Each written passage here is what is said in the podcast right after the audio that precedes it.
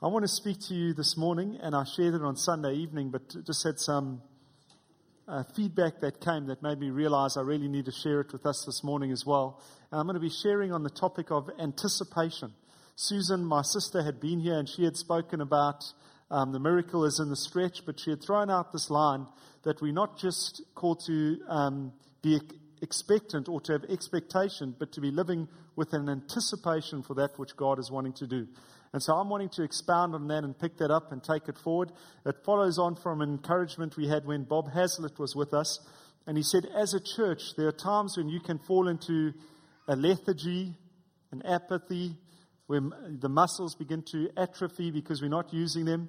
And he said, as a church, he felt it was a season where the Lord was uh, strengthening and adding muscle. And his phrase was that we would be a lean, mean fighting machine, in a sense, that we would be active as a as a church, moving forward, unhindered in the things of God. And so I want to just share about anticipation and what it means to um, to anticipate that for which God and what he's wanting to do. So um, I've got some scriptures. I'll put it up if you want to turn there. Um, the main scripture we'll be referring to is Second Peter one from verse one, and we'll get there in a moment. But uh, I came across one or two little stories about anticipation. One of them was from the Reader's Digest, one of them is my own, and one of them was with another lady in the Harvest Church. But this one I came across was a husband. And uh, this one uh, appealed to my sense of humor. And it was a husband who, as husbands tend to do, was spending a bit of time looking in the mirror and admiring what he saw there in the reflection. And looking in the mirror, he decided to ask his wife of thirty years this question. He turned to his wife and said, "Will you still love me when I'm old, fat, and balding?" And his wife responded, "I do." I think he was anticipating a different answer. Um, with me, in, in my journey with this word anticipation, I look back when I was nineteen years old. I was, I'm friendly with another young man in the congregation, Shane Littleton, and we had always wanted to go snowboarding. And so we had decided we were going to save up, and we were going to go work in England, and then we were going to go to Switzerland and, and snowboard in the Jungfrau Valley, looking at the Matterhorn Mountain. So anyway, we went there, and it was before we studied, and we worked at Earls Court Exhibition Centre. Um, there was a motor show. It was seven days a week, twelve to fourteen hours a day, and we would do it because we were saving up. And every moment we got, he was in expectation, I was in anticipation. You'll see the difference in a bit. But um, in saving up everything, we would go and buy the snowboarding gloves the one week, and then we could afford the pants, and then the thermal underwear, and then whatever else you might need. And eventually we had saved up. The day came, the trip came, we got on this bus, went across the ferry, travelled through Belgium. We were approaching Switzerland. Now, as I said, we were working and uh, saving up for this trip, so we went on the first available one that came about. And so when we got to into Switzerland, there was no snow. And anyway, we eventually got to this, this valley, the Jungfrau Valley, where we were going to be situated, and there was no snow. We went to bed that night, no snow, and someone woke us up between two and four in the morning, and it was snowing. So we were hugely excited. Shane was expectant. I was anticipating snowboarding. The next morning we headed up. The cable car took us to the top of this valley where we would be skiing. We we had the, the snow boots, which take a while to get on, if you know that, the thermal socks, the thermal underwear that just goes everywhere, the, the suit that zips all the way up, the gloves, the goggles, the scarf. I mean, you, you're like a mummy. And and takes you like thirty minutes just to get dressed. And we got to the top of the slope. No one else had gone. It was just pure powder, no cuts or ruts into it. We were going to be the first ones there. Our first moment. We had been waiting months for this. Shane, expectation. Me, anticipation. And as we're about to, to launch off, Shane turns to me and says, "I need to go to the toilet."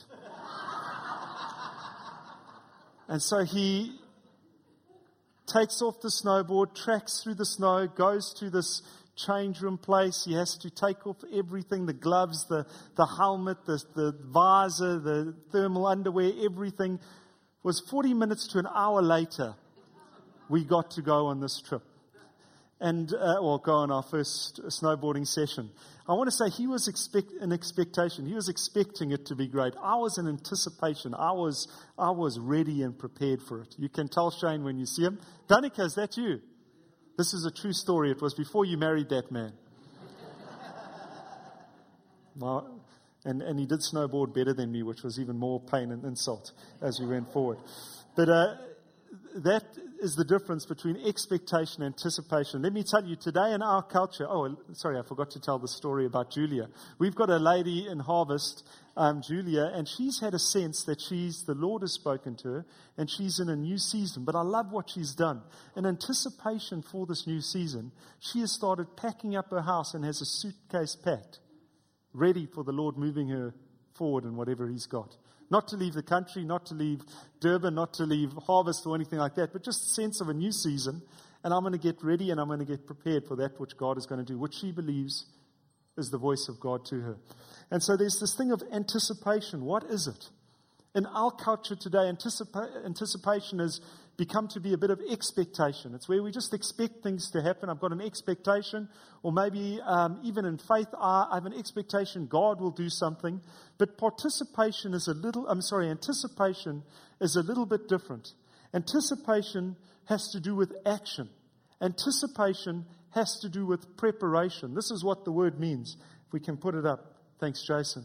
To anticipate is to foresee and act in advance of.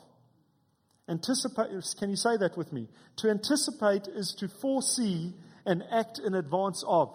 If you look at the original meaning of the word from the Latin, it means to take care and take care of ahead of time, or to take into possession beforehand.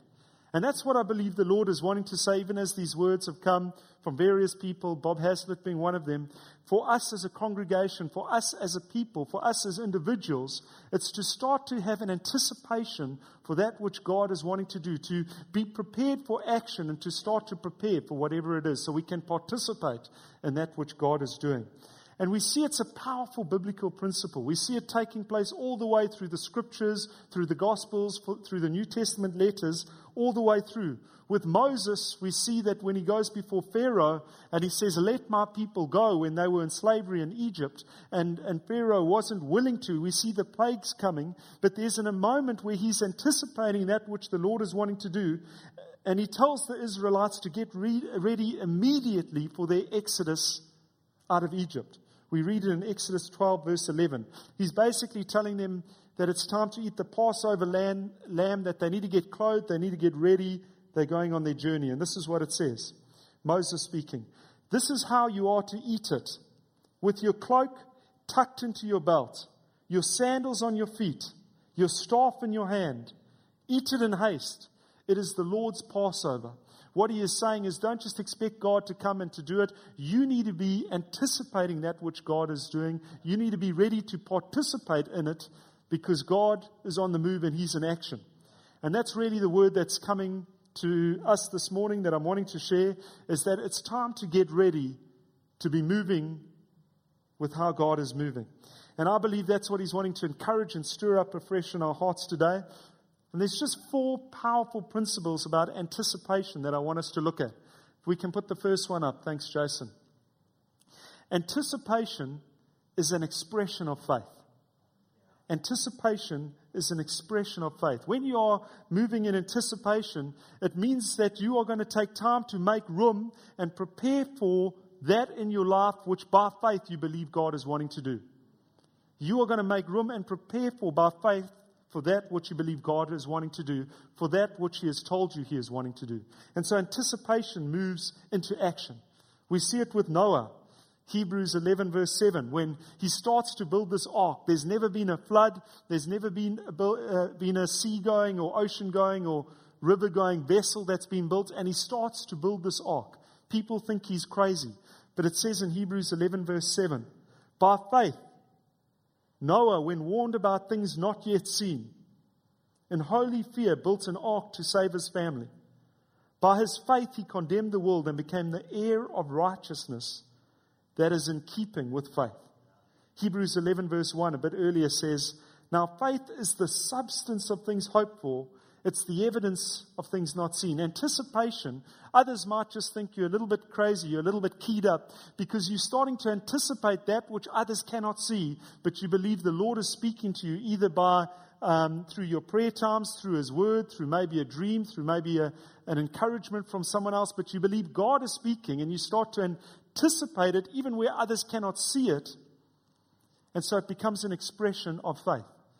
I've seen this in action when um, in times of drought we've had to pray. We we had to go and pray at um, the Armstrong. Murray had called us a couple years back in a time of drought to go and pray on their property. And we've also been to Live Village to pray there when they were having a drought. And um, I couldn't remember who it was. John, it was you. During a time of drought, we get called to prayer and trust this man as an expression of faith, anticipating that which God is going to, what God is wanting to do. He arrives with an umbrella of all things in a drought to pray for rain. But there's an anticipation there. Uh, I remember when it was a few years back, and I mentioned to you before, we got, well, let me just say anticipation as an expression of faith. It's visible, it's tangible, it's experiential. I, I remember getting a call on a Monday morning. Pastors generally, if they've preached on the Sunday, don't like calls on a Monday morning. Not because they don't want to be distracted or, or not enjoy the day off. It's because... Um, Peter Pollock calls it the, the Monday blues, because you, you are beating yourself up of over things you said or didn't say or could have done it better, or I never took my moment to pick on Garth, who's smiling over me. Right there, Garth. Garth's my gym partner on a Monday morning, so I'm just picking on him. But that's what we do on a Monday morning. But I got a call, and this person started off the call by saying to me, "This is very hard for me to say to you." And I'm thinking, you're calling me on a Monday morning to tell me you're leaving the church. I remember what I preached yesterday. It wasn't that bad. I'm not saying it good, but it wasn't that bad. Why are you doing this? And and then he, I said, okay, go for it. And the next thing he cons- uh, proceeded to tell me was, um, my wife and I felt the Lord say, we want to buy you a new car. Listen, it went from Monday blues to, to the heart of celebration. But why I'm saying that is because I didn't come off that phone call and think, oh, well, now I'm expectant, a new car's going to arrive. Let me tell you, that same Monday, the day shifted. I was in the car dealerships all around Umhlanga and Durban. I was feeling the leather seats and the, the, the gearboxes and the air conditioning and trying the acceleration. There was an anticipation in terms of what God had said and what he was doing that I was participating in, because he had brought breakthrough into my life. And I was getting ready for that to come through. You see, anticipation is visible. It's an expression of faith. What are you anticipating in the Lord here today? What expression of faith are you living out and operating in? Here's what Joyce Meyer describes hope, hope as, and it's, it's really the same words as used in the commentaries. So um, it's not just Joyce Meyer, it's this, she's changed the, the, the phrase slightly. But it says this: hope is the anticipation of the goodness of God in every area of our life. Hope is the anticipation of the goodness of God in every area of our lives. That sounds too good to be true. And some of us will try and come up with reasonings why that cannot be true. But I want to say that we need to be anticipating God's goodness. Why? Because he is good. That's what Jesus says. Only he is good. We need to be anticipating God to be who he is, good, in every area of our life. Don't don't block off an area where you think, well, I, I can't really experience God's goodness here. No, he wants you to experience the full totality and sum of who he is as good in every area of your life. And we need to have an anticipation of that in hope. Let's read from Second Peter verse one. Peter writing, "Simon Peter, a servant and apostle of Jesus Christ, to those who through the righteousness of our God and Savior, Jesus Christ, have received a faith as precious as ours. We here today have been made righteous through our faith in Jesus, and we've received a faith that is as precious even as Peter's, Paul's, and whoever else you could fill in there." Goes on to say in verse two, "Grace and peace be yours in abundance through the knowledge of God and of Jesus our Lord." Grace and peace be yours in abundance. In the, in the New King James, it would say, "Grace and peace be multiplied to you in the knowledge of God and Jesus Christ our Lord." This isn't a token introductory statement. This is his prayer and desire for you and I here today. He's saying he wants grace and peace to abound in your life as you start to know Jesus intimately, relationally, ongoingly, more and more. Not only that it would be a, that it would abound, but that it would be multiplied. He's saying he wants grace and peace to become large and powerful in your life and mine as we start to journey and know Jesus more and more. Doesn't that sound good to you? Do you not want grace and peace to be large and powerful, abounding, multiplied in your life? That's his prayer. He goes on, and it's obviously in knowing Jesus, that's how this explosion takes place of his grace and peace within us. But then he's talking about that grace going further with us. Verse three, talking about Jesus. His divine power has given us everything we need for life and godliness through our knowledge of him who called us by his own glory and goodness. That word goodness is sometimes referred to as excellency, and what that really means, it's the sum total of all his attributes.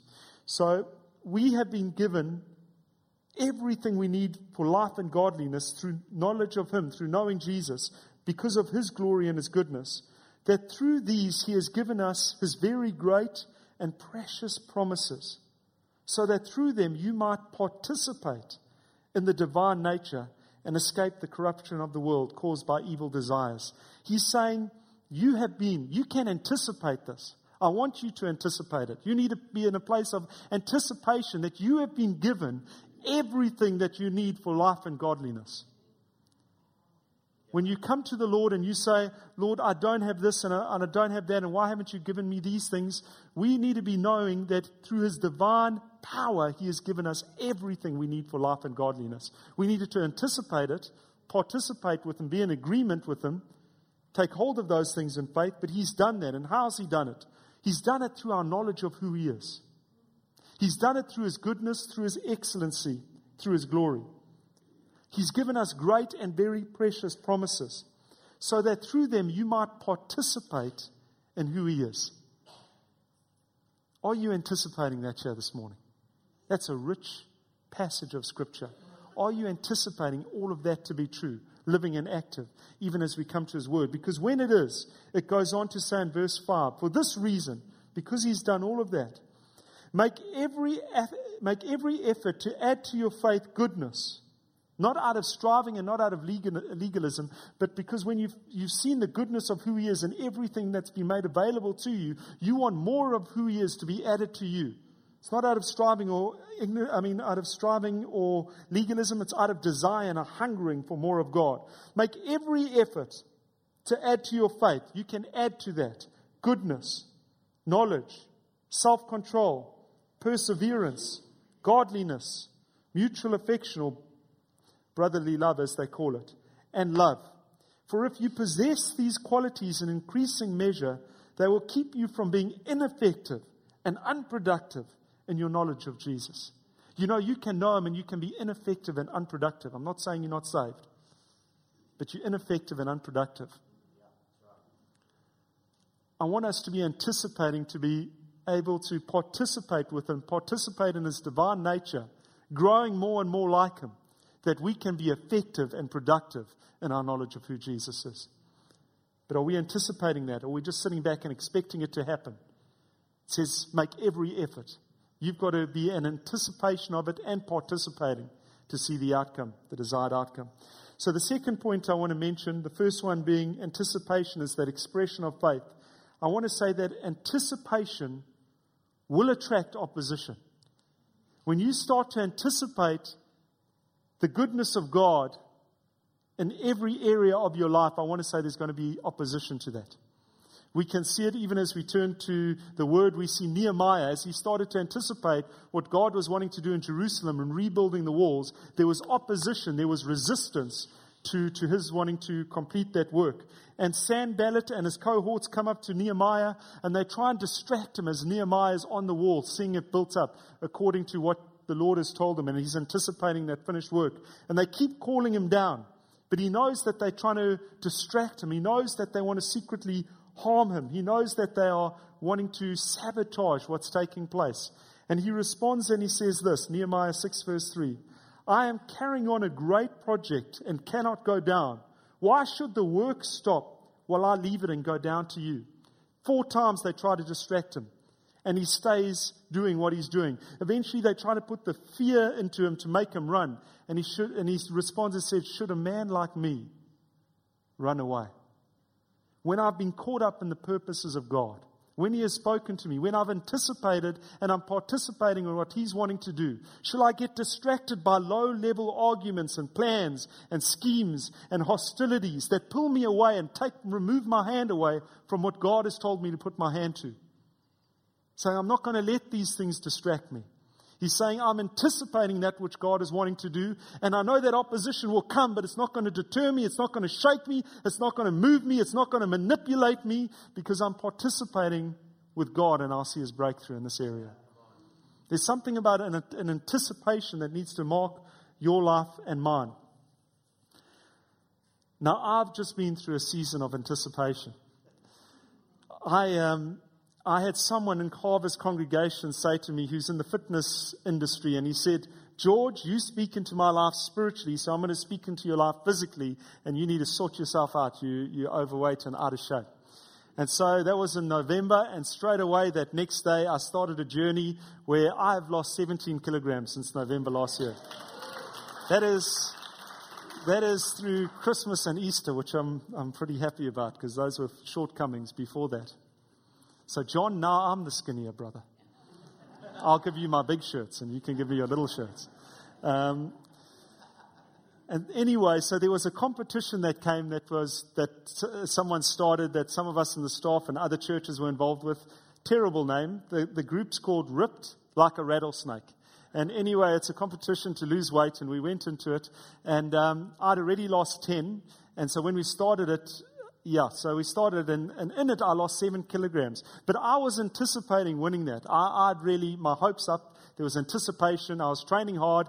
Jason was my training partner at the back as well, and he also lost seven, seven kilograms. But I was winning, and the guy, we had to do these before and after photos. Now the trick with those is you have to do it in the same location, because you want to see exactly the same lighting and everything. And so we did the before and the after, and everyone said I was going to win, and that's what I was anticipating. But then Jason, in all his graphic design skill, decided that his after photo he would take it home with different lighting, and it made him look like a totally different man,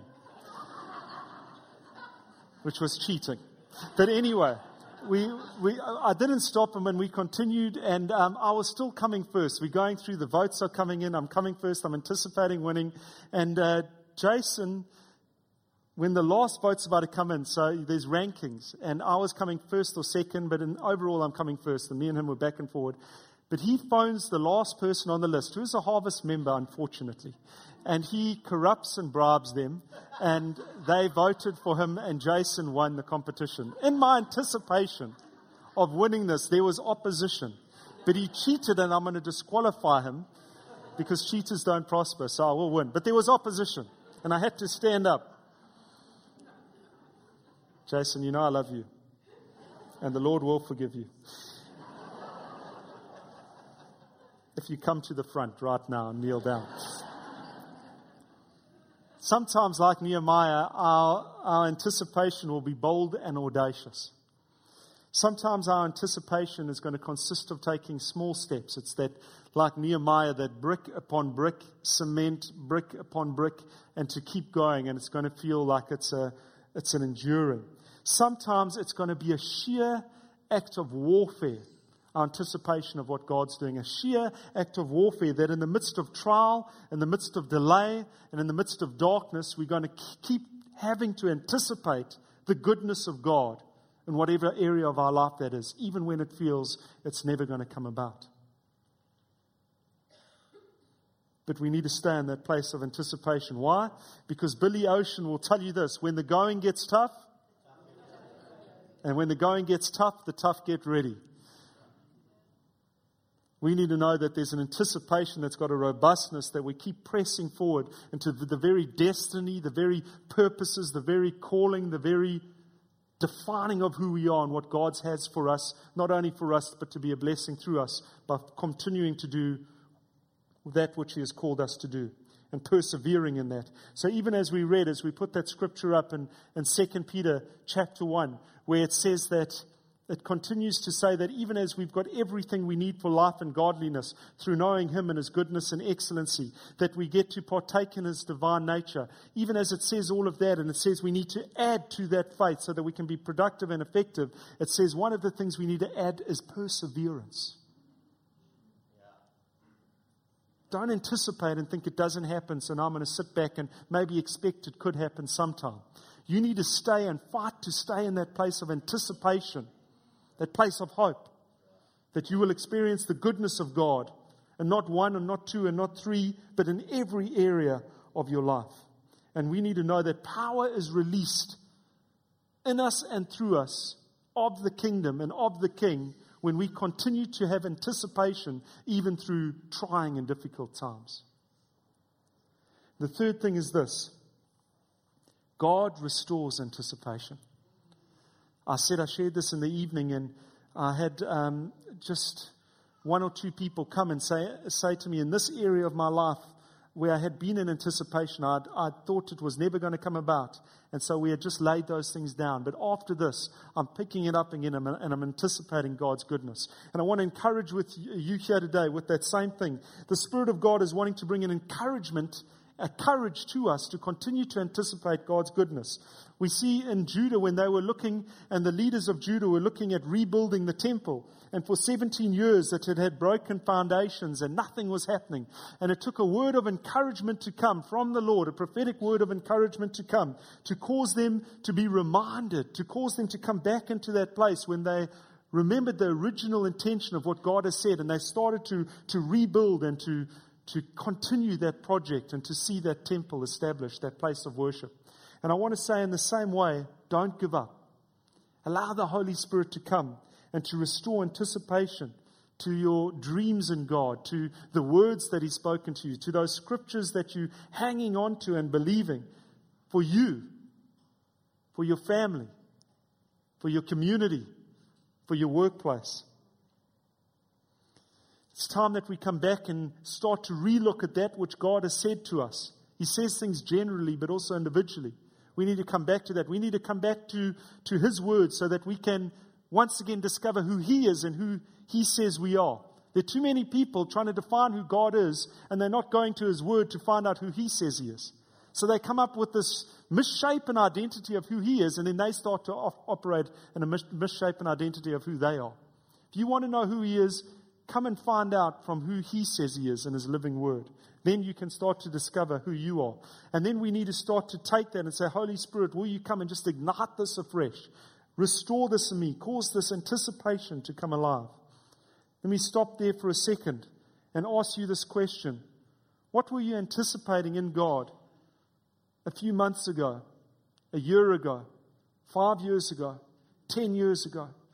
When you started the journey, maybe you're only starting the journey or praying about it today. But for those of us who have journeyed further, what is it that you had anticipated in God, believed He had spoken to you and promised to you and encouraged you with, that you've laid down, that you need to allow Him to restore in your life today?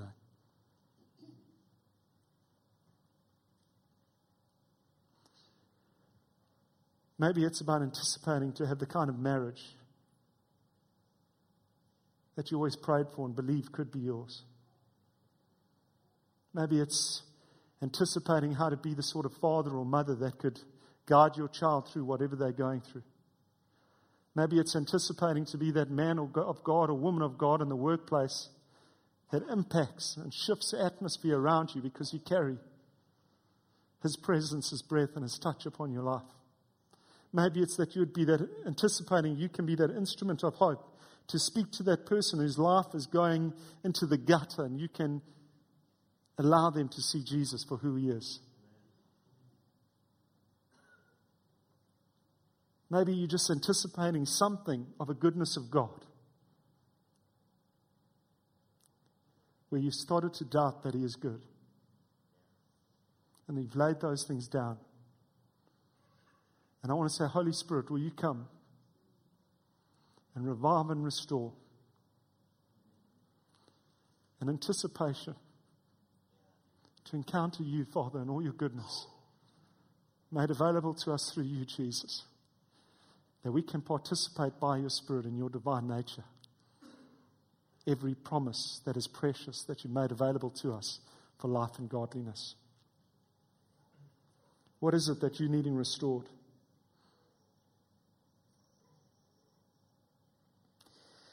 And anticipation leads to breakthrough. To anticipate is to position yourself for God's purposes. It's talking about alignment and agreement with Him. I can remember being in a in a moment where there was an anticipation, and I had been, um, I was at Kersney College, and it was a first team rugby tour. I was normally a flanker, and they'd placed me at prop for the first game of my life for the first team. I was playing in a position I'd never played in before, and that was prop of all positions. I was normally a flanker, and it wasn't because I had an extra seventeen kilograms then. Actually, I weighed the same weight I weigh now um, when I was in matric. But anyway, so I... I I was playing through the game, and we got to the last moment, and our scrum half passed, and our captain, who was the Natal School's lock, we were on the try line. He didn't anticipate that pass. And so when that pass came, it went straight through his arms, and it landed in me, who was not anticipating. I was almost in shock. I just wanted to protect myself from this ball. And I caught it, and I just fell straight over the line, and I scored the winning try of the Saint Stillian's Rugby Festival. That deserves, it's my moment of pride. Let's... Garth, I know you scored tries too, but I'm not going to share those. Eh? Um, and so anyway, so that, that was, that was uh, he didn't anticipate the pass, and so he missed that moment. But anticipation for me, when we anticipate and we start to align ourselves, we start to prepare ourselves to move into action. In anticipation, it can bring us to the place of participation so that we can see God's breakthrough. And for me, it's that moment where Handré Pollard, just a, a youngster playing for the Springboks in his first or second game, alongside Jesse Creel at outside centre, and they're playing against the mighty All Blacks. Jesse Creel, it's his first or second game, he's playing against Ma'a Nonu and um, Conrad Smith, the celebrated uh, All Black midfield World Cup winning combination. And he is able to anticipate a pass and a running line from Handré Pollard so that he can side through the shoulders of these two celebrated centres and score a try, a try through a breakthrough that uh, was a wonderful try. I don't think we won that game, but that try was awesome, wasn't it? If you remember it. But what was it? It was anticipating that which was going to take place so that he could participate in the breakthrough that was going to come about. And I want to say, in the same way, we as God's people need to come out of apathy and lethargy and atrophy, and we need to get active, and we need to be anticipating that which is God is wanting to do so that we can participate in that moment to see His breakthrough coming through in whatever situation we're facing. It kind of looks like this in our day and age. Well, let me read this first before we get to our day and age. Anticipation is more than expectation. It's expect action. It's faith in motion. It looks like David when he's running towards Goliath as a little boy to a giant with a stone and a slingshot in his hand. It looks like Joshua as he's heading out and there's this battle on, and he anticipates the victory God is wanting to bring about. So he speaks and says, "Sun, stand still, and moon, stand still," so that God can win a mighty victory. Anticipation looks like Elijah sending out his servant to stand and look in the midst of years of drought at a horizon for a cloud that'll be as small as a man's hand. And when he comes back and says, "I didn't see it," Elijah says, "Go back." And "I didn't see it," and Elijah says, "Go back." And then eventually he says, "I see this cloud as small as a man's hand." And Elijah says, "Run and tell everyone to take shelter. The rains are coming." That's what anticipation looks like. Anticipation is like Peter saying, "Silver and gold I do not have, to a lame man since birth. But what I do have I give to you. In the name of Jesus Christ of Nazareth, rise up and walk." And then the man doesn't. So anticipation takes hold of him, raises him, and his ankles strengthen straight away. Anticipation looks like a little boy who sees a man called Jesus looking for food to feed a multitude, and he's got a few loaves and fishes, and he comes and says, "This which is small, but it's mine. Can I give it to you, and can you make it great?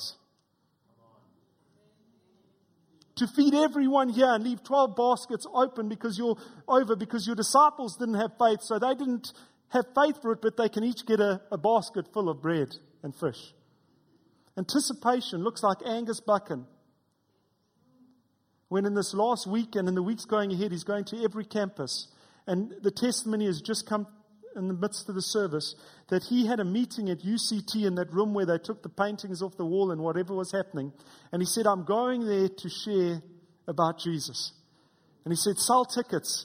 and the night before no tickets were sold. The next day it was chock-a-block. He had said, I don't care if there are only five people, I'm going. That's anticipation. So that when he goes there, the room's full, and three of the main instigators of some of what took place, whatever the reasonings were behind about it, gave their lives to Jesus. Along with every other person who was there in that meeting. Because he anticipated and was participating to see the breakthrough that God was going to bring about. Why? Because he was anticipating the goodness of God.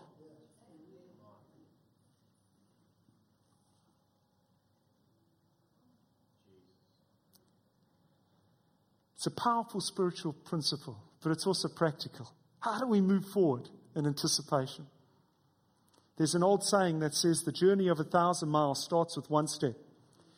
It means that as you start to step out of here today, you start to step saying, Lord, I'm anticipating your goodness in my life, in this area, in this area, in this area, in this area. Does that mean I can anticipate his goodness in my finances? Yes, it does. And no, it doesn't mean I'm preaching a prosperity gospel.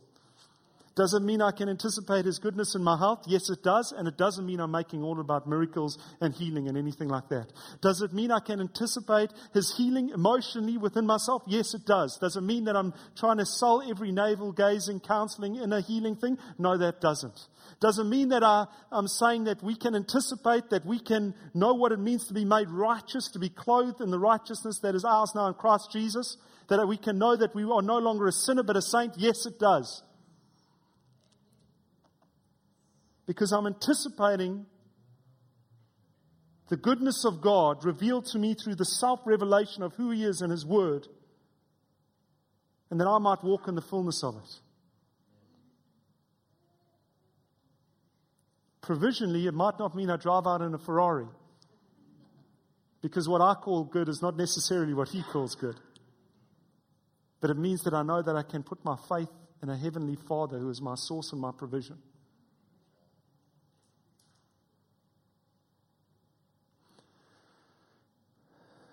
As you start to lean into anticipation, you'll start to move in a new momentum of seeing God's goodness released in your life so that you can be a release point to other people's lives that need to know that He's good, that He's loving, that He's gracious, that He's powerful, that He's caring, that He's holy, that He's a wonderful Savior. I want to pray for us at that point. Lord, I pray even as we've shared around this today, Lord, we're not wanting to harp up anticipation for anticipation's sake. But Lord, we're trying to stir, and my desire has been, in Spirit of God, I, I, my prayers that you have been just igniting hope once again in hearts. Lord, that there is expectation. We want to be an expectant people, but Lord, we also want anticipation, that we would make room for you, that we would be prepared for you, that we would be aligning ourselves with you, coming into agreement with you, that we might be participating, that Lord, that you would be able to bring your breakthrough in our lives, but also through our lives, Lord. We realize at a time like this, Lord, it's not about me, myself, and I, but Lord, that you could do such a work in us, that you would be able to do such a work through us. Lord, and also our prayer is not that we get caught up in causes, even in this nation, but that we get caught up in Christ. We get caught up in you, Lord Jesus. And so, Lord, I just thank you that you start to, and Spirit of God, you start to do a new thing, a fresh thing in our hearts, Lord. I pray spiritually we'd be like Julia, and we'd start to pack things up and get things ready because, as C S Lewis said in those Narnia books, God is on the move, Aslan's on the move, and we want to be prepared to be moving with him. I pray that in your mighty name, Lord Jesus. Amen.